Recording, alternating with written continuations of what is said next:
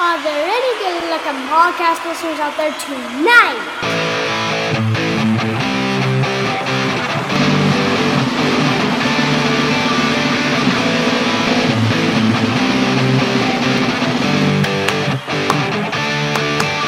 Soccer dude Rockin' America. He doesn't know soccer, but he's gonna talk about Soccer Noob Rockin' America. Tactical analysis. Transfer news. Unlikely. Hey, that's not what I wrote. I don't really care. We're going with it now. All right, Soccer Noob Rockin' America. Soccer Noob Rockin' America. Featuring person noob. Talking about soccer lots. Hello and welcome to episode 165 of Soccer Noob Rockin' America featuring you know who. Hello. Yeah, that's my 11 year old kid, comparatively new to being alive. I'm still comparatively new to you, perhaps to soccer. And if I'm not, hey, we are going to be doing some learning together. I mean, the whole world at once. We are here to give you mini previews of 10 of the most important matches from all over in the world. Just a few things about a lot of different matches. No deep dives here, but we think we have something for everyone. And it's big matches as we define that. Big tournament matches all over the world, huge league matches, sometimes from big important countries, some that are from countries that maybe are not so soccer known. If it's important where it's being played, then by gosh, it's important to us, and there's a pretty good chance it's on our radar. This week, we are going to look at games covering December 8th through 14, that is Friday through Thursday. With no further ado, let's jump right in with Match number one. match number one.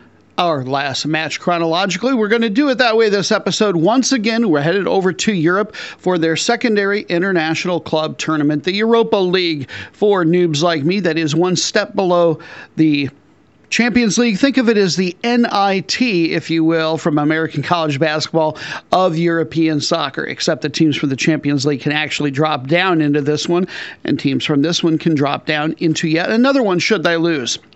In any event, they are in their last match of the group stage. The teams that are participating, they had been divided into groups of four. The top two from each will advance. The number three finishers in each group, those are the one that will drop down to the Europa Conference League, the tertiary tournament.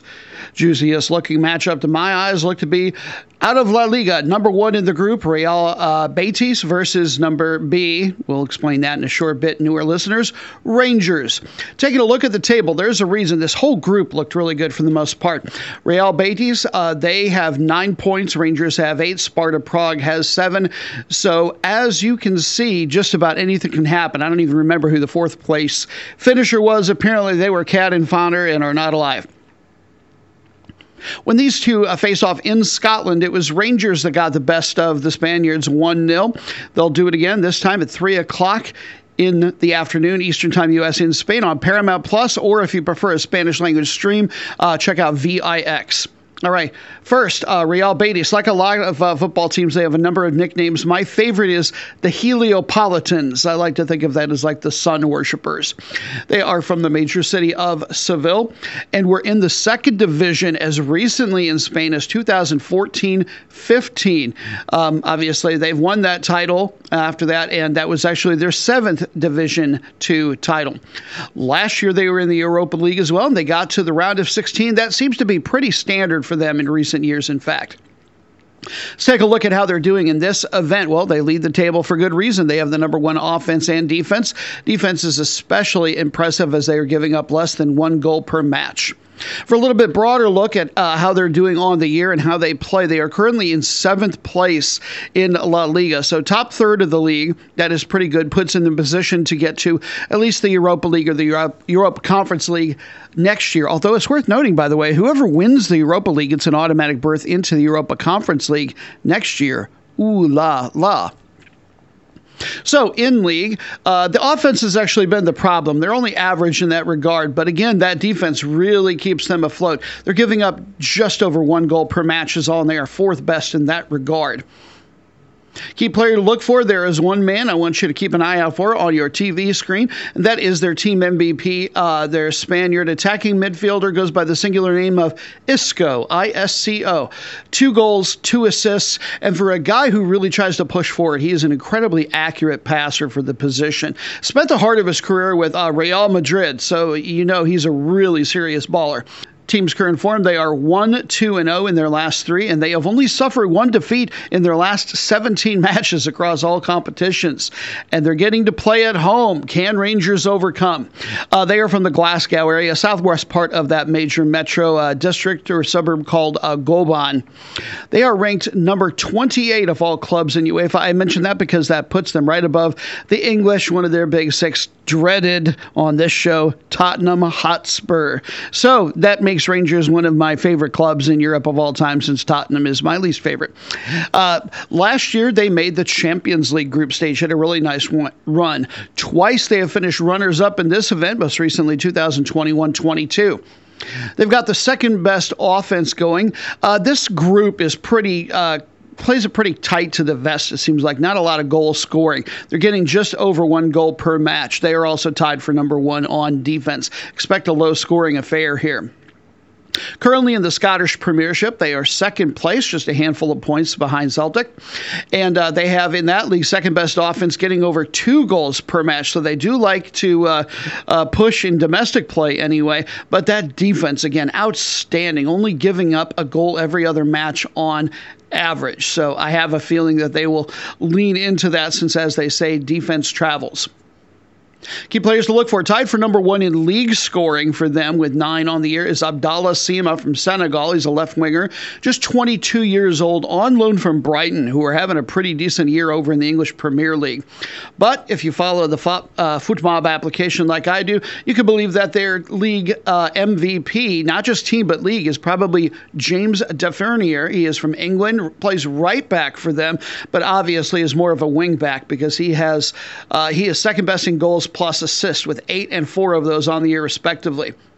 Also worth noting, a fun one to look for, second best in accurate long balls per 90. So who knows if they do try to do something on a counter, this might be the guy you see involved. That is Connor Goldson. He is an English center back for them and another Brighton connection. He was previously with that team. And their goalkeeper, number one in the league in clean sheets with 10, Jack Butland. He is from England as well, and he is the only guy in the league saving over 80% of the shots he faces. Team's current form, they are unbeaten in 13, and they have won three straight. Match number B. I know it's early in the show, but noobs, tumbly, getting a little rumbly. I think as we head into match number B, which, by the way, replace that phrase number two in your lives. Yeah, number two, bathroom talk. Number B, so much better. The new number between one and three. Listen to it in action. It's another Thursday match, and we go to the aforementioned Europa Conference League. This is only a few years old and is the tertiary event below the Europa Conference League. They, too, have been divided into groups of four, and the top two will advance. Unlike the Europa League, there's nowhere for the number three finishers to go except for home. So they are fighting for the international footy survival. Best looking matchup to us looked like uh, Ludogorets uh, Razgrad out of Bulgaria versus Nordsjælland out of Denmark. We encourage you to use your Google machine powers this particular week to check out how things are looking because a rumbly tumbly culture break, yeah, it means we're going to talk about food. And I discovered something from the north central part of the country where Razgrad is located, Bulgaria, the city after which the home team is named, Kapansko yogurt. Seems like everybody knows about uh, Greek yogurt, but while it's a little richer in protein, therefore a little bit more high calorie, not as healthy in that particular regard, it is much more probiotic, if I can use that as an adjective, even than Greek yogurt, which is very good. Probably about two and a half times of those uh, good by, uh, bacteria, and it's got its only very own brand. I, I don't remember the Latin term for it, but Bul- Bulgaris something something that is specific to this yogurt. The local recipe for which dates back centuries. Interestingly, you, you can actually use milk from any number of different herd animals, and cow is probably the least of those, uh, least used of those, unless you're talking about uh, commercial production. This stuff is so thick that you can cut it with a knife And when you're making it a pot, when it's done, if you turn the pot upside down, it doesn't fall out. It'd be like going to Dairy Queen, except for more yogurty. Yeah, that makes sense. Uh, it is so important and specific to this particular area that uh, in times past, uh, local families would choose their daughters in law based on the girl's skill in being able to make this particular food specifically. Wow, talk about an important part of the culture. Now, here's an interesting detail in the recipe uh, that while you're boiling the milk for it, it's tradition to blow on the forming cream exactly three times. And I don't have a sounder for it, but you're supposed to make a specific noise when you are blowing on it. And that was believed to have a magical power and keep bad luck away.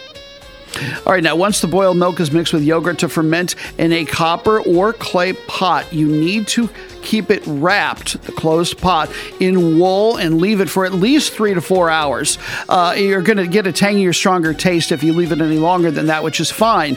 But the important thing is that you want to keep a stable temperature of just a little bit over 100 degrees when you're making that. So, if yogurt is your thing, perhaps you didn't know about this particular one, and now you can go try to get it, or at the very least, Google up a more specific recipe for how to make it. Remember that word Kapansko, K A P A N S K O. Match number three. Number three will be our only Wednesday match, and it is sort of a stand in, if you will, for any number of matches just like it. I'm talking about FA Cup finals. For newer fans, FA Cups are tournaments that are almost exclusively held in the calendar right alongside league play, but they play separate matches, usually as teams not only from the top league, but several flights down. And the one in Chile is no mistake. They have reached their FA Cup final. You'll find out why we've chosen that over a few others in just a moment. Now, first of all, the winner gets a Copa Libertadores group stage berth next year. That is the South American Champions League. Unlike in Europe, where the teams only get to go to the second or third best tournament, here the championship is worth just a little bit more for the FA Cup. But in Chile, there is a caveat. That is, if the winner is actually playing in Division One the following year. Get more into that in a moment. Your matchup is Magallanes versus Colo Colo. Now, it's possible it's uh, Magallanes because I know the club is named for uh, Magellan the Explorer, but I think it's usually a hard G. Uh, Colo Colo finished the league season in third place, and so they have already earned a Copa Libertadores group stage. Magallanes, they finished in second to last place. So they have been relegated already. They will not be in the top flight. So what happens if they win? Well, they'll get a cash prize that's a bit bigger than the one that they would normally get for winning this, but they will not get to go to international play. That is a rule in Chile. So who are the teams that benefit most from this? Well, your number four finishers in the league were Palestino. So now instead of getting to go to the Copa Sudamericana, a secondary tournament like the Europa League, they get now the Champions League or Copa Libertadores berth. And then also number eight league finishers, uh, Union uh, La Calera, they will now, instead of getting to sit at home, they will actually get to go participate in the Copa Sudamericana. All right, between these two, they played twice this year, and Colo Colo won both times, as you might guess. Uh, 2 uh, 0 at their place, and then a 1 2 victory was theirs on the road. Magallanes are your home team for this, and so we will talk about the Blue and Whites first from San Bernardo, which is a city that's actually part of the greater Santiago area, uh, which is naturally the capital of the country. Uh, it's got about a quarter million people, and the one thing that this place is most, most famous for is being the indigenous folklore capital of the country country. Multiple massive festivals related to that here. By the way, they are also your event defending champions. So they did get to play international ball last year. Even though they were in the second division when they won the FA Cup, they were getting promoted into the first division. Voila, they got to participate this year. They have, in fact, won four uh, top flight titles, but the last one was all the way back in 1938. Yeah, they uh, their halcyon days are long since gone by. In this event, they advanced to the final with a 3 2 victory on aggregate over a Primera B side, that is the second division in Chile, number 14 there, Universidad de Concepcion. In 2023 league play, they have struggled on both ends of the ball, but particularly on defense, giving up almost one and two thirds goals per match in a league where scoring comes at a premium. Nevertheless, some key players to look for if you can find a stream for this one. Number three, an accurate passes per 90 minutes for a starter, 40 years old. That is ancient in football years. Their center back, Christian uh, Vilches, who spent, interestingly, the heart of his career with Colo Colo.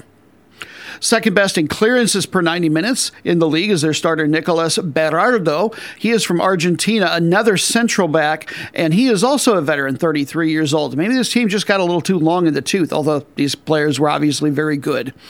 Uh, but unfortunately for them, the problem was really in net. Second worst in goals conceded in the league with 1.7 per match, made the vast majority of the starts. Gaston uh, Rodriguez from Uruguay. Team's MVP, though, has probably been Felipe Espinoza, their left back. No goals, but a couple of assists, and he really excels specifically at ground duels. I'm not sure he's the tallest fellow, but if ball's on the ground, he's getting it from you or he is keeping it. Team's current form, they lost to last place Curicó Unido in league play, and that snapped a 2 1 and 0 streak. So they've you know they've been a little bit on bit on fire. And by the way, I introduced them at the uh, this them as the home team here, but I'm sure this is being played in a neutral site. Now, Colo Colo, they are known as, amongst many other things, uh, the cacique, which loosely translates to boss, but it's a weightier word than that. has some political connotations, and it's also of indigenous background. Uh, they play out of the suburb of Macul, which is in the east central part of Greater Santiago. Uh, it's got well over 100,000 people there. By and large, this is a middle class residential area, although they do have some industrial stuff there as well. They have won the league title, or this event, I should say, 13 different times. And the last time was 2021. So they're looking to take that crown back after a short respite. Many more league titles than that. This is the country's historical power 33 league titles. They were the first one ever in Chile to win a Copa Libertadores championship. And as you would guess, they are the most supported team in the nation. They too uh, got to get out of the semifinal and to this match with a win over a second division team. They played uh, Cobreloa and beat them on aggregate. Key players to look for. Tied for number one in event scoring. This is the only name you need to know this year with this team. He's got five just in this event alone. Forget league play. Carlos uh, Palacios. He is a midfielder for them. He's actually on loan uh, from a, a, decent, if not great, Brazilian team, Vasco de, da, uh, Vasco da Gama. In league play this year, that just was uh, has just wrapped up. They were number five on defense. That's good, but they had the number one defense going. In fact, they were the only team specifically giving up less than a goal per match. Key player to look for them on the offensive, or not on the offensive side, but on the defensive end. Their netminder with 11 clean sheets on the year. Uh, Brian uh, Cortés, he's also made 16 national team appearances, so he's easily used to pressure like this in trophy matches. Team's current form, they are 4 0 and 1 in their last five. Match number four. Match number four is one of our Tuesday matches, and we head to Asia for their Champions League, where their group stage is also in the last match. The winners get to move on to the knockout stage. The second place finishers in each of the groups possibly get to go on to a playoff round. They have to finish in the top three in their region. The AFC, the Asian Football Confederation, divides things into East and West, which is understandable given how broad a continent we're talking about. You can catch this particular match that we are going to talk about on Paramount Plus at 4 4:30 in the morning. Eastern Time. Yeah, get up for this one. Hey, at least we picked you a unique one. Number three in their group, but still in it, Buriram United versus number one, Ventforet Kofu. And if you don't know that name, don't feel bad. We'll tell you why not to feel bad about that in just a little bit. I believe that Kofu won the first match 1 0. Take a look at the table. Everybody is still alive. That's why this one is still uh, such a great one to look at. Kofu are in first place with eight points. Melbourne City are just behind them, also with eight. Buriram have six, and uh, Chinese club uh, Zhejiang Professional also have six. So everybody is still in it to at least potentially finish in second place. Now, um, we've been talking just a very little bit here and there about some of the uh, money lines, betting related things. I say stay away from this particular one, as tempting as it is to do big things like the Champions League. When it gets late, uh, it's just a little bit tricky, but in this event, it's different. Uh, if you really want to play Buriram, they are slightly favored, but uh, don't settle for less than uh, plus 200 and change and only do it on a two way line. That way, uh, the bet is voided if it turns into a draw, which obviously obviously could easily happen. Now, before we get into the secret of Ventforet Kofu, let's talk about Buriram first, since they'll be hosting this in Thailand. Uh, Buriram is also the city out of which they play, and they're known as the City of Happiness. That's the literal translation. In the southeast part of the country, very known for its agriculture and tourism. Uh, I read somewhere that the population is about 200,000. If that's true, it's increased tenfold in just the last decade. I'm not saying that couldn't have happened, but that's an awful lot for anywhere in the world. The club, they are known as the Thunder Castle, and uh, worldwide, I believe by the IFFHS, they are ranked just outside the top 300 clubs in the world, uh, well inside the top 50 in Asia, and considered second best historically in the country. They have made 10 Champions League appearances, all since 2009. Never done better than the round of 16. Uh, that was their best in uh, 2000, uh, or round of 16. They managed that in 2018. They qualified for this year's event by winning last year's Thai League, the top flight in Thailand. Currently, they are in fourth place, but they're undefeated. They've just had a lot of draws. They'll be up there in the top two again before too long, I'm sure. Taking a look at how they've done in their league so far this year, the offense has been good. The defense, exquisite, giving up just over a goal every other match on average. They've only got the number four goal differential, which is a little troubling for domestic play. We'll see if it comes into play here. Key players to look for. Well, the league MVP, in my opinion, so far has been Theerathon Bunmathan. He is a left back, 33 years old. Uh, he gets up the field plenty. Three assists. He's even got a goal. Very good at duels and blocks, so he is not short on his uh, defensive duties. Number one in clean sheets, they've got in net. That is uh, Siwarak Tedsungnoen. He is 39 years old, native of Thailand. He has been here his entire career, and I don't mean in Thailand, I mean with this club since 2002. That is a long spell. Probably doesn't even have a mortgage at this point. Paid it off. And he's made 28 national team appearances. So, international fans, this may be a, na- a known name to you. By the way, the Thai League One is uh, considered to be the number eight ranked league in the AFC, which is not bad, but it's a, a fair bit below the Japanese one where Kofu are from. They are one of two Thai teams that have been participating in this event. And in the event, they've had the third best offense and defense. They're getting a little bit over one and a third goal per match. Team event scoring leader for them has been their Serbian midfielder. He's uh, netted three. That is Goran uh, Čaušić. Uh, twice he has been back home with Red Star Belgrade, one of the two very good clubs there, and also with Osasuna, kind of a yo yo team between the top two flights in Spain. Team's current form, they are 1 1 and 1 in all competitions in their last three, with an 8 versus 6 goal differential. That defense, a little bit troubling. And now, Ventforet Kofu. Uh, that is a city on the uh, the big island for Japan, East Central Park. 200,000 people, very known for its wine and then economically some food processing as well. It is surrounded by mountains on all sides. So if you want something kind of a little bit like a northern Italian vacation, but you know could end up something a little bit cheaper, I guess I'm not sure. This could be a really interesting change of pace.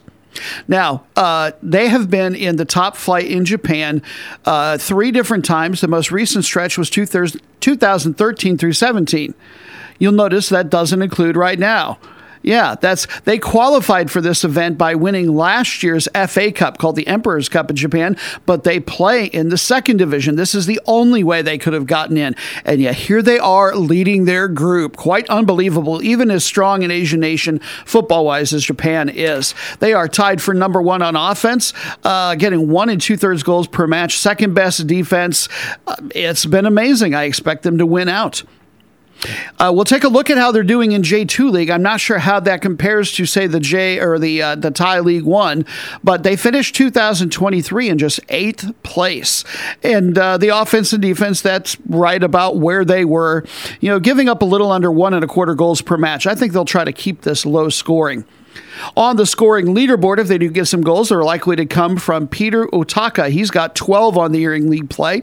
Uh, Nigerian striker, another veteran player, got a theme going, 39 years old. Actually started his club with the European club Odense, which I believe is over in Denmark, but he spent the entire rest of his career in the Far East.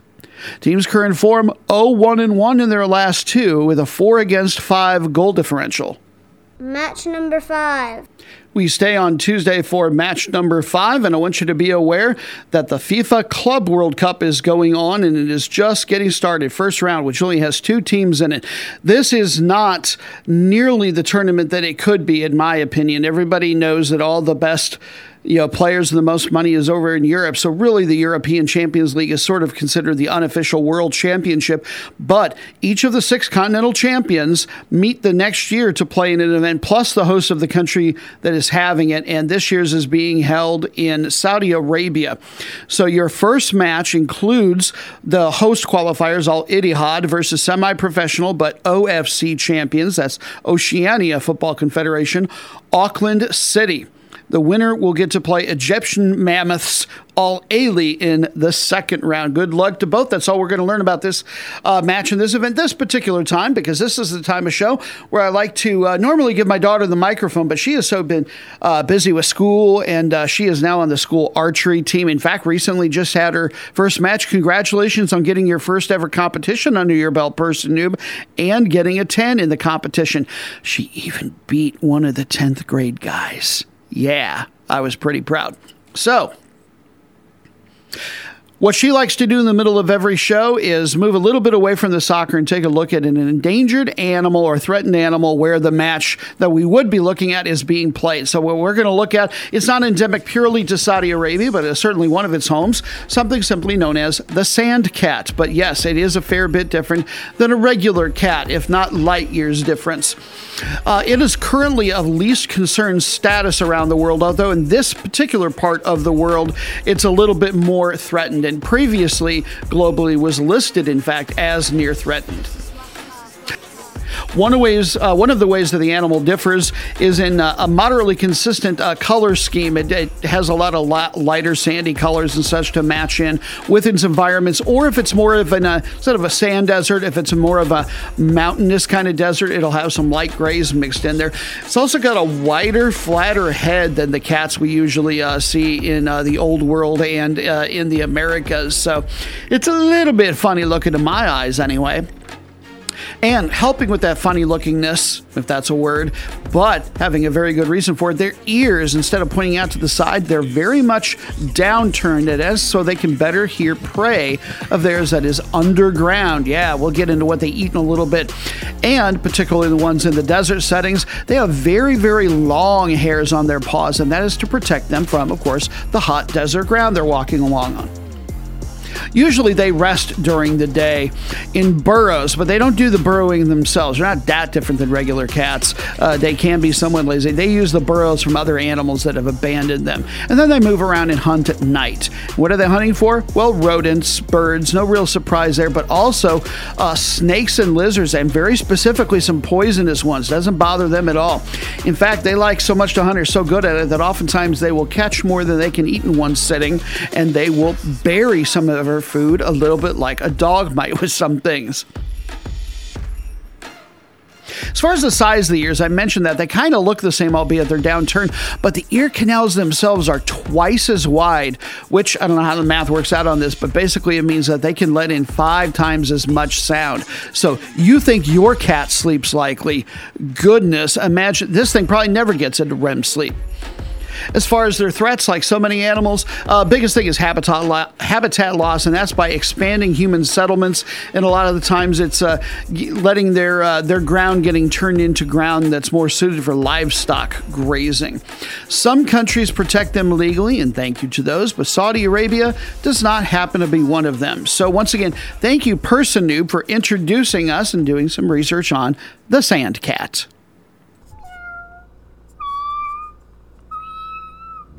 Los Gatos, so finicky, so demanding, but it's hard to say no when what they want is a recap of last week's matches, so they shall have it. I shall acquiesce. Match number one last week was a Saturday match from Major League Soccer. Conference finals, we decided to highlight number three, LAFC, and number four, Houston. I said to go ahead and bet on Houston and for both to score, and it turned out that didn't go well. LAFC won 2 to 0. Congratulations to them. Good luck in the final. Sunday, match number B from the Mexican second division, the Liga de Expansión Apertura final. Second leg of the home and away two legged tie between Cancun Cancun and uh, Atlante. Uh, this one did go my way. I thought it was going to be all Cancun, the new power instead of the old traditional one. And Cancun won 3 0. Won me a couple of bets on that. Match number three, North Macedonia's first league was the place. Number one, Shkupi took on number B, Shkendija. No less fun to say this week than last week. And Shkupi won 1 0. So they had the most fun of all. Match number four from South Korea's K League One. Number three, Gwangju took on number B, Pohang Steelers. They played to a nil-nil draw. No change in the table there.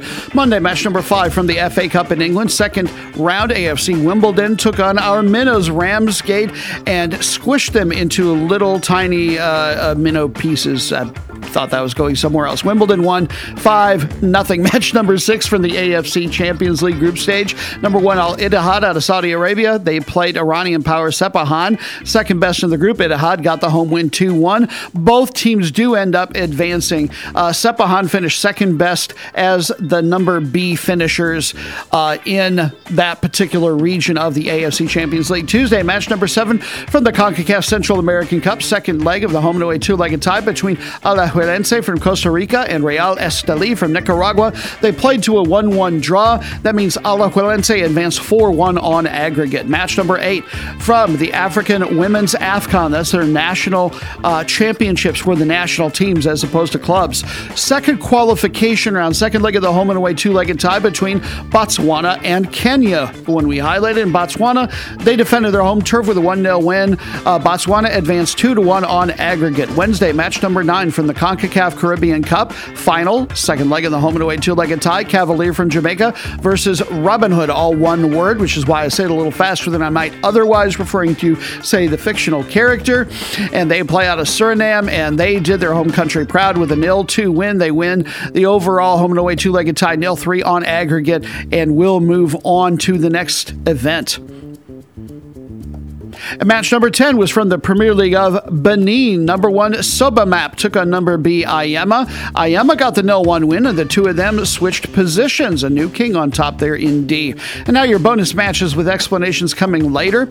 Wednesday's route of the week, we went right back to the well. Benin's Premier League Group C this time, number 9, Aziza versus number 1, ASPAC. And, ooh, it was Aziza getting a 1 0 win. They're still in the basement, even with that big scalp they just got. But it did knock ASPAC down to second place in the group. Your most meaningless match of the world, a Tuesday match from the Premiership in Scotland. Visiting Motherwell took on number 9 Ross County. Motherwell were eighth. And let's see here. I liked, but did not love going with uh, Ross County for the win here, but we got plus 150 if you bet it along with me. And we made some coin because Ross County won 3 0. And now, finally, your match of disappointed was a Tuesday match from the Kuwaiti Premier League. Number nine, uh, Khaitan versus number 10, Jahra. They played to a truly disappointing nil nil draw. And yes, I can throw in as many affixes as I want because it is my show along with Person Noob, and she has never objected, enjoying the use of that word as well. That concludes your recap of last week's matches. Now, let's get back into the upcoming week's matches with. Match number six. The last of our Tuesday coverage, match number six, takes us to Europe for their Champions League, where the group stage is in the last match. Top two from each group of four will advance to the knockout stage. The number threes will drop down to the Europa League. I'll bet that sounds somewhat repetitive from earlier in the show, but just here we're at the very tippy top of the tournament pyramid, the best of the best. And the matches that we're going to look at number B in their group, uh, Copenhagen versus number three, Galatasaray out of Turkey. Taking a look at their table, uh, Bayern lead. I made a note here by a million. Not sure that's quite literal, but that's okay. Uh, regardless, they're number one, and nothing's going to change that. Uh, Copenhagen, they have five points. Uh, Galatasaray are also on five. Uh, Man United have four points. They played to a 2 2 draw in Turkey, so that means that right now, the Copenhagen's uh, one goal advantage in goal differential would be the tiebreaker. Series between these two has gone one, one, and one. They haven't played a whole lot in recent years, as you would imagine. It's a great big world. But you can catch this iteration 3 p.m. Eastern Time in the U.S. on Paramount Plus or VIX for Spanish language streaming. And by the way, Bet Noob likes. I say uh, these are two teams that are pretty even on paper. Uh, neither the Turkish clubs nor any of the Northern European clubs really have a. Uh, a long standing tradition of getting super deep into these leagues. So this falls into all other things being equal. Take the home team, and you're going to get decent odds. It's fairly even all the way around. You're going to get plus 180 uh, with Copenhagen. I think uh, the Turkish team is getting too much action. And let's talk about the Danes first. Copenhagen, they are the 44th ranked club in all of UEFA and are known as the Lions. Boo. So if you don't bet on them, be sure to boo against them because every third club in the world and team is Lions. Could we be original, please? 2010 2011 Champions League. They made the round of 16, best they've ever done there. They made the quarterfinals of the 2019 20 Europa League, their best in that particular event. Here in this event, uh, they're not doing a lot offensively compared to their counterparts, getting a little bit over one and a half goals per match, but it's their defense where they're having to excel. They've got the second best overall goal differential. They qualified for this event as Denmark's uh, Super League as champions last year, and because it is the 15th ranked league in Europe, they got to enter at the second qualifying round instead of the first qualifying round. Gives them a little bit extra rest having come into the event. In league play, they are currently in third place. Offense, excellent. Two goals on the dot per match, tied for best in the league. Uh, the defense, it's not bad. It's in the top half of the league, but you know, really nothing to write home about. So it's been a little bit different for them in international international play versus domestic play. Nevertheless, key players to look for team MVP, in my opinion, and number one league in assists, and that is a fact. With seven is Elias Achouri, or maybe Akouri, I'm not sure which. I do know he's from Tunisia and plays left wing for them, just 24 years old, yet he's almost up to double digits on national team appearances for a pretty good Tunisian side. Another key player to look for if you're watching this, look for their Dutch center back, Kevin uh, Diks. He's second best in accurate long balls. I love seeing those extra long shots. Uh, you're not allowed to sneak back the entire de- beyond the entire defense as a, as an offensive player for fear of getting called off sides. But if you can make that work landed in the right zone, this guy is one of the best and could get some assists on that. He gets five and three quarters of those per match. That is a lot. Team's current form, well, their FA Cup win that they played in their last match snapped an 0-2 and 3 stretch for them. So uh, if you bet, maybe don't bet uh, the house on them. They're not playing their best ball as of late, at least domestically. And now Galatasaray, named for a club of the same name. They are on the European side of Istanbul, ranked number 55 in UEFA. And RAR. They are also known as the Lions. Uh, can everybody lose instead of just a draw? Goodness. Turkey turkeys. It's so easy. Just change it. You don't even have to be turkeys. Change it. You know, change it to the bacon. I, I don't even know what I'm saying right now. I'm just so upset over all these Lions. They won the now Europa League in 1999 2000 and have a different name back then, changed shortly thereafter. Uh, they made the semifinals of what is now known as the Champions League back in 1988 89. Uh, their last international appearance, 2021 22 Europa League, did pretty well, made the round of 16. Uh, this year, they've got the third best offense and defense in this group, so no real surprise where they are. They qualified for this event as Super League, just spelled L I G as it's romanized. I kind of like that. Champions from last year. They too got to enter at the second qualifying round. Uh, the Turkey Super League, by the way, is ranked number nine in all of Europe, and that is, I think, the highest I've ever seen them in the handful of years I've been following the sport. Currently, they are in first place in the league. Excellent offense, but once again, you can't ignore the defense. They're number one in that regard, giving up less than two thirds of a goal per match. Teams like that always make me nervous if I bet against them. Key players to look for tied for number one in league scoring with a dozen is Mauro Icardi. Uh, he is an Argentinian striker for them who spent the heart of his career with Inter Milan over in Serie A. According to uh, the FotMob folks, he is the second best overall player player in this entire league. Tied for second best in assists is Kerem Aktürkoğlu, which I'm sure I'm mispronouncing, but I know that he is uh, from Turkey, and uh, the guy that he's tied with, or one of them, is actually the aforementioned Marco Icardi. On the defensive side of things, number one in clean sheets in that league with eight is Fernando uh, Muslera. He is from Uruguay, veteran, 37 years old, third best in save percentage over there. Spent four years in Serie A with Lazio, maybe my favorite uh, Italian team before that. And he has got 133 national team appearances. You want to talk about defense traveling? That's often because you have a veteran presence. And it doesn't get a lot more veteran and yet still productive than this guy. Teams current form 3 1 0 in their last four, and that includes three straight league wins. Match number seven. One step further back into our week. Monday, match number seven from the AFC Cup. This is the equivalent of Europa League, by which I mean this tournament is the secondary international club tournament in Asia. Teams have been divided into groups of four. The winners will advance. This is the last match in Group D. Number B, Odisha out of India versus uh, Bashundhara Kings, and that is out of Bangladesh. Uh, Kings currently lead Odisha by one. When they played earlier in this event, they beat them three to two. Uh, the Bet Noob likes the BNL stay away from this one. At least that's a note to myself. I'm I've done very well I, in all my betting. I've done best on South American matches. Um, I've done my worst with anything having to do with any, any team from India. I've always been wrong on.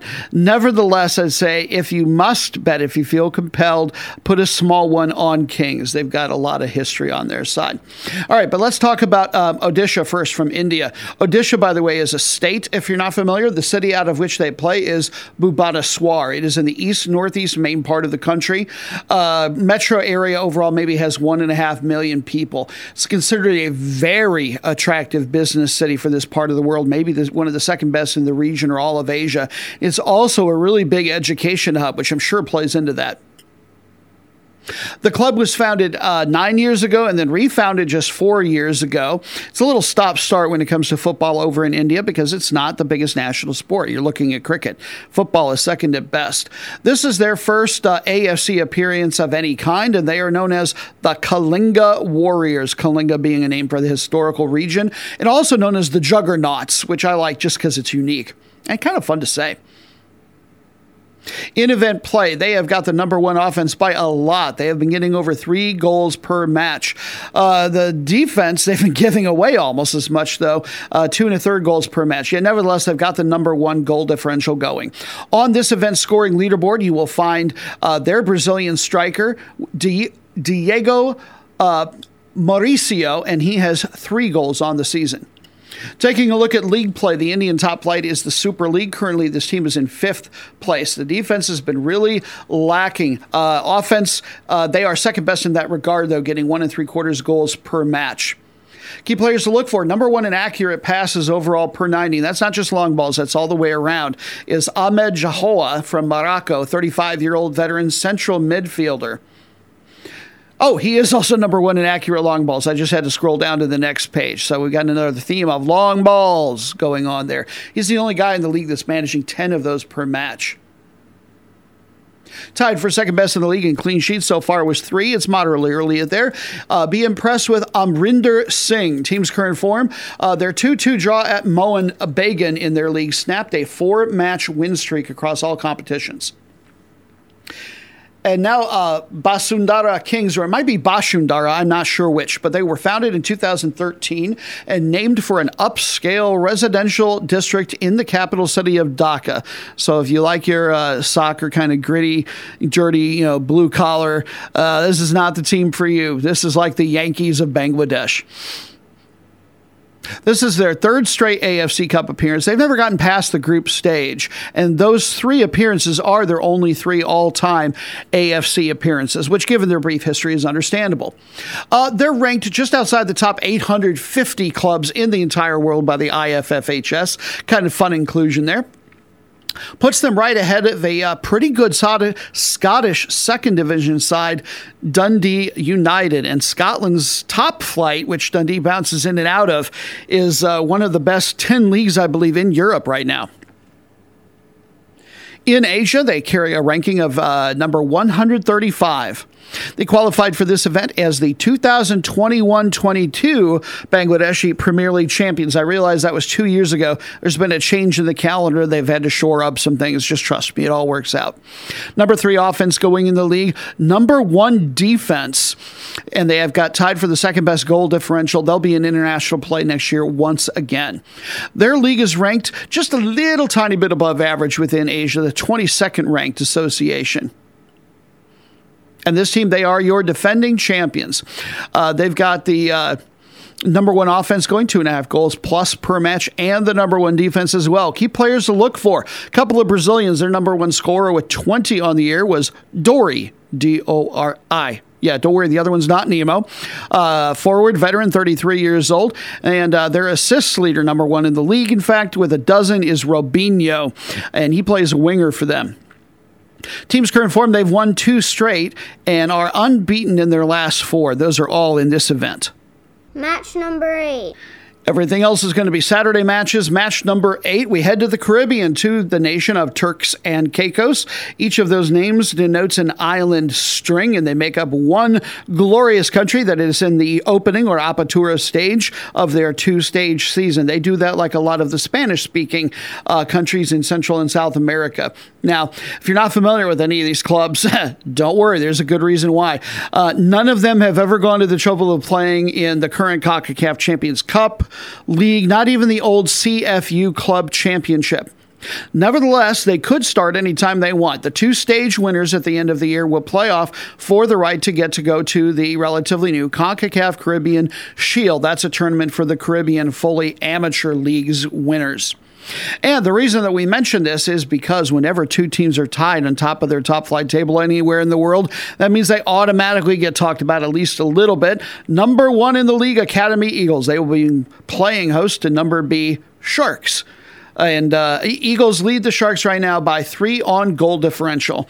But I don't have a lot to tell you about either of these two teams. I just want to know how to bet on the darn thing. So for that, let's cheat and turn to our 3,500 year old in house prognosticator who, when we depict him on Twitter, doesn't look anything uh, like the Lego movies uh, uh, Vitruvius. I'm sure of it at least our guy doesn't sound like Morgan Freeman. He is going to have another drug aided or perhaps drug addled vision and tell us how to make some quid on this thing. Take it away, almighty soothsayer.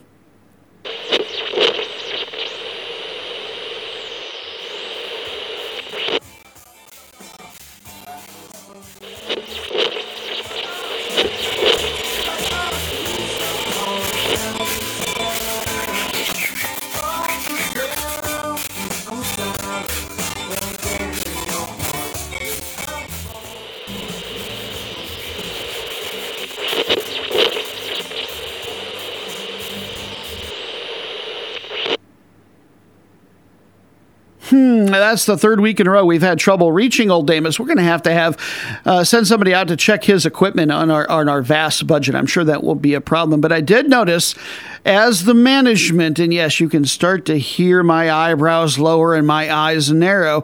He decided he uh, he was tuning in and decided to leave it a little bit on some music that we're supposed to think is purely endemic to Turks and Caicos. Well, let me tell you, I know from Turks and Caicos, and that was not ripsaw music, which is endemic to those islands. That was rake and scrape. May have been recorded in Turks and Caicos, and you can find it a lot in Turks and Caicos, but that music is originally endemic back to the Bahamas. I know the difference between Bahamian ripsaw and Turks and Caicos ripsaw. The management, you and I are going to have to have a real talk about this. I'm I'm going to go scowl in the corner now for a bit. Insulting. Match number nine. We stay on our region of CONCACAF for match number nine, but we slide on over to Central America, talking specifically about the LPF, the Liga Panameña Football, which has reached its playoff final here in the Clausura stage. Now, Panama will send a total of three clubs to next year's Central American Cup, which is a feeder tournament to the CONCACAF Champions Cup or our Champions League. So, as you would imagine, the winners of the playoffs of this stage are going to be one of the teams that gets to go automatically. Your matchup Independiente versus Tauro. They are going to be playing this at the neutral site of uh, Penonomé when they played earlier in the regular season at Tauro's place. Uh, it went. It was a shootout. Went to a three-three draw. All right, Independiente. There's a lot of clubs by that name. Usually you follow that up with the city that they're from. So more fully, it's Independiente uh, de la Chorrera or Chorrera, C H O R R E R A. Less than 20 miles south of Panama City. Agricultural region, though. A lot of fruit grown there and a whole lot of sugar cane. 170,000 people there, maybe. And they are known as, uh, let's see if I remember right, the abejitas. I know it translates to the little bees. I just love, you keep your lions. Give me something unique like this more awesome. They have won the league title five different times since joining Division One in 2018. So they've been successfully uh, successful quickly. 2019 though, they made their only Concacaf Champions Cup appearance and they got to the quarterfinals. In the Apertura stage, they won the regular season and then they also won the playoffs and they did it over Toro. So these are definitely your best two teams uh, on the year. The conference was divided into East and West and they won the West by 12 points over San Francisco this stage. And that was only in 16 matches. So that is a massive gulf between the teams. And they had even uh, five more overall points uh, than Toro. And I think there was intra uh, conference or divisional play. They had the league's number one offense by far, getting almost two and a half goals per match. Number four defense to go with that. Uh, number one goal differential by over 50%. Just destroyed most everyone. Key player to look for number one league scorer with 10 on the year, and that was Victor Avila in this uh, playoffs. They advanced to the final over the second best team from the East, San Miguelito, four to three on aggregate. Teams current form two two and zero oh in their last four with a ten and eight goal differential. So you can see where that defense could come back to bite them maybe just a little bit if anyone's going to be able to do that and on the road, it's going to be a team like Toro with a lot of experience. They are known as the Toros de Pedregal. Uh, that is a district in the east part of Panama City, the capital. They have won 16 different stage titles. Uh, most recently was the 2021 Clausura stage. Six times they've been to the CONCACAF Champions Cup. 2018 was their most recent and best performance there. They got to the quarterfinals. Key player to look for, tied for second best in league scoring with eight, is Rolando Blackburn, their homegrown striker with over 50 national team appearances. Team's current form 2 1 and 0, and they advanced to this over another very good team historically, Alianza 3 to 1 on aggregate. And match number 10, we're done. Finally! Oh, yes, finally, daughter dears, but we have saved the most important in our eyes till last, at least match number one. Let it be number one in your hearts. The Major League Soccer final. The winners are going to get to go on to the CONCACAF Champions Cup round of 16. That's not the only team by any means that will be uh, representing the U.S. and or Canada, but it is the way to get there via the playoffs, get the overall title. You're going to be able to watch this on Fox, Fox Deportes, or the old school way this year, Apple TV with MLS Pass, 4 o'clock in the afternoon on Saturday. Number three out of the West regular season, Columbus Crew taking on number three, your defending champions, LAFC. Series between these two, LAFC have beaten them all three times they've played, although they didn't play it all this year. Let's learn a little bit about each. Columbus. If they win, this will be their third title. They last won it in 2020. Uh, 2021, they made the quarterfinals of the CONCACAF Champions Cup. That is tied for the best they've ever done. And in 2023, this year, they made the round of 32. Last year, they finished in eighth place in the Eastern Conference and just missed out on the playoffs. This year, their offense was not going to allow that. They were number one in that regard, getting almost two goals per match. Defense was pretty average for the conference, but still, things were tight in that particular particular uh, regard statistically. They finished with the number one overall goal differential. Team MVP, second best in league scoring with 20. You've got to say it was Juan Hernandez, their Colombian striker. He spent a lot of his career on contract with Watford over in uh, the PL and the Championship in England, even if he didn't play a ton for them. This is a guy who's been well thought of throughout his career. A guy that we thought that we are going to miss a little bit more than they ended up missing him was Lucas Zelarayan. He was probably the second best player in the league when uh, he and the club cut ties. The Armenian attacking midfielder went over to Al Fatah, chasing the bag in Saudi Arabia. Team's current form, uh, they beat Cincinnati. Oh, yeah, the Hell is Real Derby rivals, 2 to 3 after being down 2 0. It took added extra time for them to get there. Uh, the three playoff matches, they have a 9 and 5 goal differential. So the offense, they know who they are. They're not playing tons of defense, but they've just been a steamroller when they've had the ball. LAFC, this is a team that could stop them. The black and the gold, they started play in just 2018. And yet, as I mentioned, they are your defending champions, and it was no fluke. They won the Supporter Shield as well, had the best overall record last year in the league's regular season. They also won that in 2019. 2020, they were uh, they finished as runners up in their only ever appearance in the Concacaf Champions Cup so far. They were very well balanced this year. They seem to be able to win no matter what sort of pace the game has, and I think that's what makes them dangerous. Uh, they had the third best offense in the West, getting almost one and two thirds goals per match. They were one of a bunch of teams that was uh, giving up right around a goal per match. They were fourth best in that regard. Offensively, take a look at number one league scorer 24 goals for Denis Bouanga out of Gabon. Uh, he is their left winger. He came over here from Saint Etienne and basically career in the French leagues, uh, both in the, the top flight and some other ones as well. I think that their second best player, second time we've seen this name, uh, Diego, last time we saw it with an S on the end, Diego Palicio. Uh, Palacio. He is an Ecuadorian left back for this team. A couple of assists, no goals, 60 interceptions. I, I have it written here as interruptions for some reason. Uh, uh, pardon me while you're dribbling the ball there, but I was wondering if we could change the subject. No, interceptions makes a lot more sense. So he has really anchored that defense. Team's current form 6 1 and 0 in their last seven. They advanced to the uh, final over uh, second best Seattle Sounders in the West, and that they were uh, really coming on strong late in the year. So that was impressive.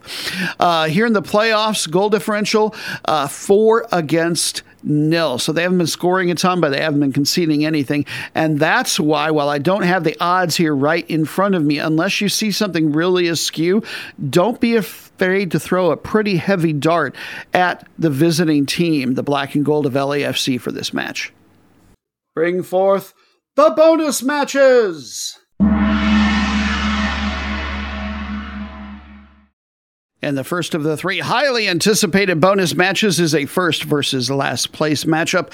My daughter dramatically calls the route, route, route, route of, of, of, of the week, week, week, week. By the way, Person Noob has done the selecting on these as well instead of putting things on Twitter for polls like we often do. Time was of the essence this particular week, but normally we have those up at Soccer Noob USA on X, formerly known, of course, as Twitter, and we invite you there to vote on future polls and converse with us on all things footy and life oriented. The child, she is uh, full of wisdom. Well, she's full of something. Doesn't smell like wisdom all the time, but it might be. All right, the first one that she selected is your route of the week, a first versus last place match to be played Wednesday in South Africa's Premier Division. Two teams will get to go to the African Champions League. One will get to go to the secondary tournament, the Confederation Cup. On the other end of things, one team will be automatically relegated. One will have to fight for their lives at the end of the year against a second division team in what's called a relegation playout match. They're almost halfway through the season down there. Your matchup number one, utterly dominant Mamelodi Sundowns versus Cape Town Stars. Uh, the Sundowns, they lead number B, Cape Town City, by five points in the table. Yeah, you can see Cape Town City, Cape Town Spurs. Yeah, the Spurs are very much the secondary uh, team. Another note Mamelodi, they've got three to four matches on everyone, and they're already five points up on second place. Yeah, they're going to run away with it again. Meanwhile, uh, Cape Town Spurs, if I said Stars originally, that was a misread. It is Spurs, and they trailed number 15, second to last place, Richard Bay, by seven points. So their season uh, not going the way they wanted to at all. Series between these two, Sundowns have a 9 4 3 advantage. And quite frankly, I don't know how Spurs have even won three of them. Mamelodi Sundowns, they play out of a part of uh, Pretoria of that name, Mamelodi, which is uh, Pretoria is the administrative capital. Area has maybe 350,000.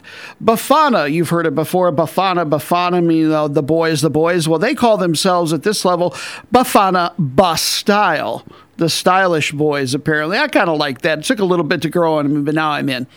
Uh, they have won uh, the Premier Division or whatever it was called at the time. It's changed historically. 16 Division One titles. They are the six time league defending champions. They've also won one Champions League. That was in 2016. This year, perfect record so far in league 10 0 and 0. They're also in the Champions League currently. They're part of a four way tie. All four teams are tied on four points, but they lead on goal differential. So they are in the driver's seat, if tenuously.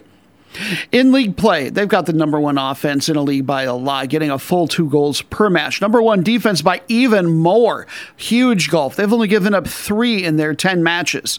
They've got the number one goal differential running, which I think is the key indicator, especially when you've got a very uneven number of games going. Uh, goal differential is over three times better than anybody else in the league. The league MVP this year, it's got to be Lucas Ribeiro, the Brazilian left winger. Yes, the Brazilians export to everywhere. He's also tied for number one in, eh, or he is tied for number one in scoring with seven. And he's also previously been with a variety of Belgian clubs, including some, I believe, like Sporting Charleroi over in Belgium. So European fans do have a chance at recognizing that name. Number one in accurate passes per 90, that has been Teboho uh, their homegrown central midfielder. And then on the defensive side of the ball, seven clean sheets is best in the league, as is his 88 plus percent save rate. That is Ronwen Williams. Team's current form, though, they are 1 1 and 1 across all competitions. Nevertheless, they should make utter roadkill out of Cape Town Stars, who actually have won a single Division One title. That was back in 1995 when there were two different leagues. I think that might have been a race related thing. Politics certainly were involved in some aspect. Not too long after that, the two leagues were merged into one. They have made two Champions League appearances. Most recent was 2009, and they made the group stage, the better of their two visits, in 2005. They play in the western Cape Town suburb of Parow, which has about 125,000 people. Last year, they finished in second place in the second division and got promoted. Uh, they've got one wins and nary a draw, so not a lot of points to be found. Uh, the offense is bad. The defense, that's really been their bugaboo. They've got the worst by better than a factor of two, giving up over two goals per match, and the worst goal differential also by over 200%. Yikes. Nevertheless, key players to look for. Tied for second best in the league in assists is Chumani Butsaka, their homegrown right winger, 22 years old, even made a national team appearance in 22. But unfortunately, on the offensive side, where they're missing out and need some more production if they're going to climb out of that pit they're in, uh, Ashley Copito, their 22 year old uh, attacker, he's got five big chances missed. You got to turn the majority of those into goals if you really want to excel. They need more out of him. Team's current form, their lone win was five matches ago, although it was a nice scalp, even in home, against number five, Orlando Pirates. And we are always looking for reasons to think that maybe the super duper underdog could somehow get an upset. That Orlando Pirates win is pretty much the one thing that we have to go on here. Could you be the most meaningless match in the world? Yes, you could. You're so boring. We could not better introduce our second bonus match than Out of Our Hearts full of song. Yes, the most meaningless match in the world. Two teams caught smack dab in the middle of their table, more than less, more or less, at the very least, equidistant between the glory of finishing near the top and getting an international berth, or finishing near the bottom and getting relegated out of the league, never to be heard from again. These are your Netflix and chill teams playing on Thursday. We stay in the African continent, but you're still going to get some frequent flyer miles because we're heading all the way north to Egypt. Their top flight is also called the Premier League. Two of their teams will go to the CAF Champions Champions League. Third place finishers to the uh, Confederations Cup. On the other end of things, three of the 18 will get relegated. I don't want to say these two teams have nothing to worry about, if only because it's just so early in the season. They're not quite a quarter of the way through. About eight, nine games apiece is what they've played. Nevertheless, here they are for the moment. Number nine, Al Masri versus number 10, Zamalek. And yes, if you know anything about the Egyptian Premier League, you're probably surprised to hear Zamalek's name. We'll get into that. Al Masri, they currently lead Zamalek by one point in the table. Uh, Masri, they trailed number three, uh, Tala'ea El Gaish by two points. So some teams to leapfrog to get to international play, but you can see that two points isn't very much. And then Zambia, they, or uh, Zamalek rather, they lead number 16, Pharco by six points. A little bit more of a gulf there. Series between these two has been all Zamalek, 16 3 and 5 record in recent years. We'll talk about Al Masri first. Uh, they are located west of the Suez Canal, that city. It stretches along the northeast coast there uh, for them, uh, adjacent to the Mediterranean, maybe 800,000 people there. A lot of fishing and a lot of in, in industrial uh, base for the economy there. The team is considered to be number four in the country all time by the IFFHS, uh, number 23 in the African Football Confederation, and in the top 1,500 in the world. They are known as the Green Eagles. Okay, I can get behind that. The other one is the uh, Pharaonic Horus. So the Pharaoh's godlike assistant I, I had a little bit of trouble with that one, but it, I practiced saying it, so I wasn't going to not say it. 2011, 2012, uh, soccer history folk will recognize this name, unfortunately, because of a major disaster that happened there that led to 75 deaths, and I know well over 100, if not hundreds, of injuries. There was a partial structure collapse in a big stairwell, I think, and it was caused by rioting fans. Uh, the rest of the entire Premier League got canceled that year, and then Al Masry voluntarily, I believe, sat out the next season. Yeah, it says out of respect for those who had uh, they've literally and figuratively fallen. All right, to happier things. They have won one league title. That was back in 1998. Their best uh, African international appearance was in the Confederation Cup. They made the semifinal in 2018. League play last year, they finished in fifth place. This year, the strength is offense. The problem, defense. They're giving up almost one and two thirds goals per match in a league where scoring has been at a bit of a premium so far. Uh, team MVP for them, according to FotMob, and in my opinion, is Mido Gaber, homegrown midfielder with three goals, who was with Al Ahly early in his career. And you know, if he played with Al Ahly, that he's got to be good. Kind of like if it were named Smuckers, except football, not jam. Al Ahly are the best team on the continent, maybe. Not my favorite, though. Haha, go Whitehead. Team's current form 1 0 2 in their last three with a 4 and 8 goal differential. And now Zamalek, they play out of the city of Giza. Presumably, they used to play in Cairo because Zamalek is the name of a district in that city. In any event, they are known as the White Castle and the White Knight and have won 14 league titles, most recent one just a couple of years ago four Champions League titles to their credit as well, which I had not known. But the first, uh, most recent one rather, was back in 2002, a good uh, decade and change before I really started following this game in earnest. Last year, they finished in third place. This year, uh, defense not that great. Once again, one and a quarters goals per match plus is what they're giving up, but they've got tied for the best offense in the league. So at least in Egyptian terms, we could be in for a shootout here. Uh, key player to look for in that case in particular, number Number three in the uh, MVP races, if you will, according to FotMob, is the singularly named Zizo, their attacking midfielder who has four goals and an assist. European fans outside Shadow recognizing him. He was over in Portugal for a bit, played for a uh, I don't want to even call it quite an average club, but uh, Moreirense. Team's current form, they have won four straight across all competitions, including in the Confederations Cup.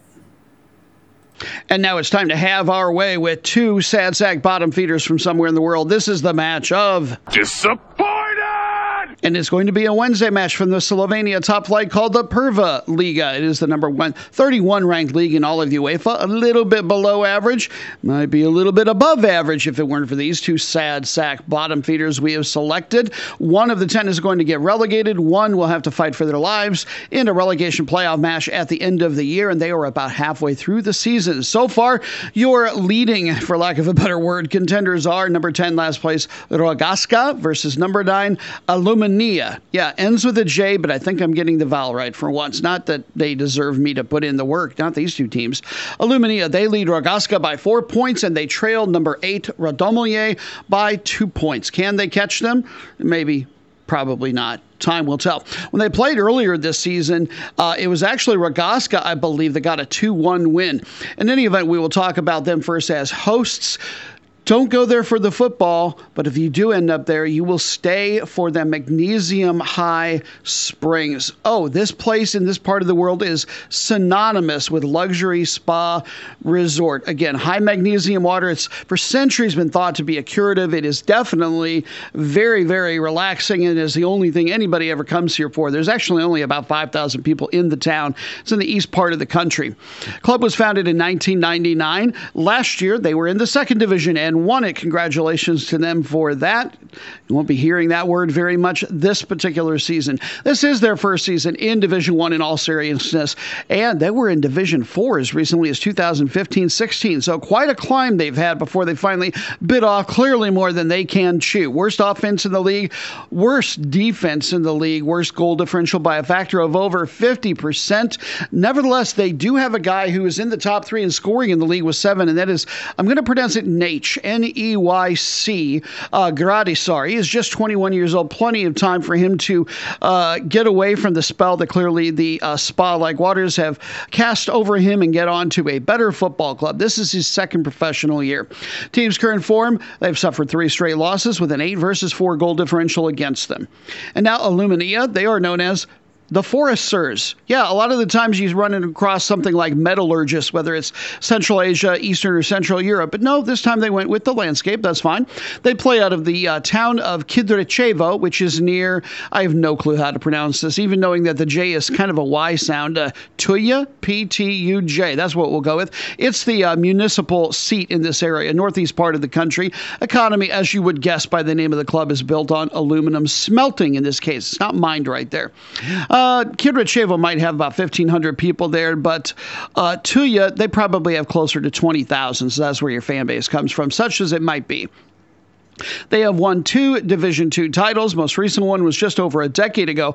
Last year, they finished second place in the second division uh, to their opponents today, and thusly got promoted. Going to be sent right back down, probably.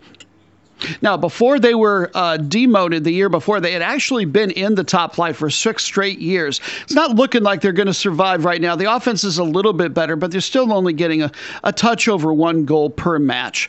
Uh, team scoring leaders, I didn't even bother with full notes here. A couple of guys had three. Some guy named Sandro Jovanovic, and the other guy, I just made a note that his first name was Tin. Yeah, I didn't even care what his last name was at that point. Maybe it's common in that part of the world. In fairness, I don't want to be, you know, you know, sound overly ignorant or something. Not a noob in every way, but I had never seen the name Tin before. So there you go. Team's current form, they are 1 1 and 2 in their last four. They have lost two straight. And even though they are both new to the top flight, we accept no excuses here in Noobland. And thusly, we will shoo them away in our terrible fashion. It was bad. It was awful. It was terrible. Get him away. Hey, boo! Boo! 13 matches. That's enough. This has been episode 165 of Soccer Noob Rockin' America featuring Person Noob. Thank you very much to my daughter, as well as to he who is known as the management for all of his editing and production wizardry, even if he can't get his Caribbean music right or is messing with me one way or the other. Uh, ripsaw, rake and scrape. I know. I know what you're doing. And I won't stand for it. Sleep with one eye open. You know how some jokes have an end? Yeah, this one doesn't.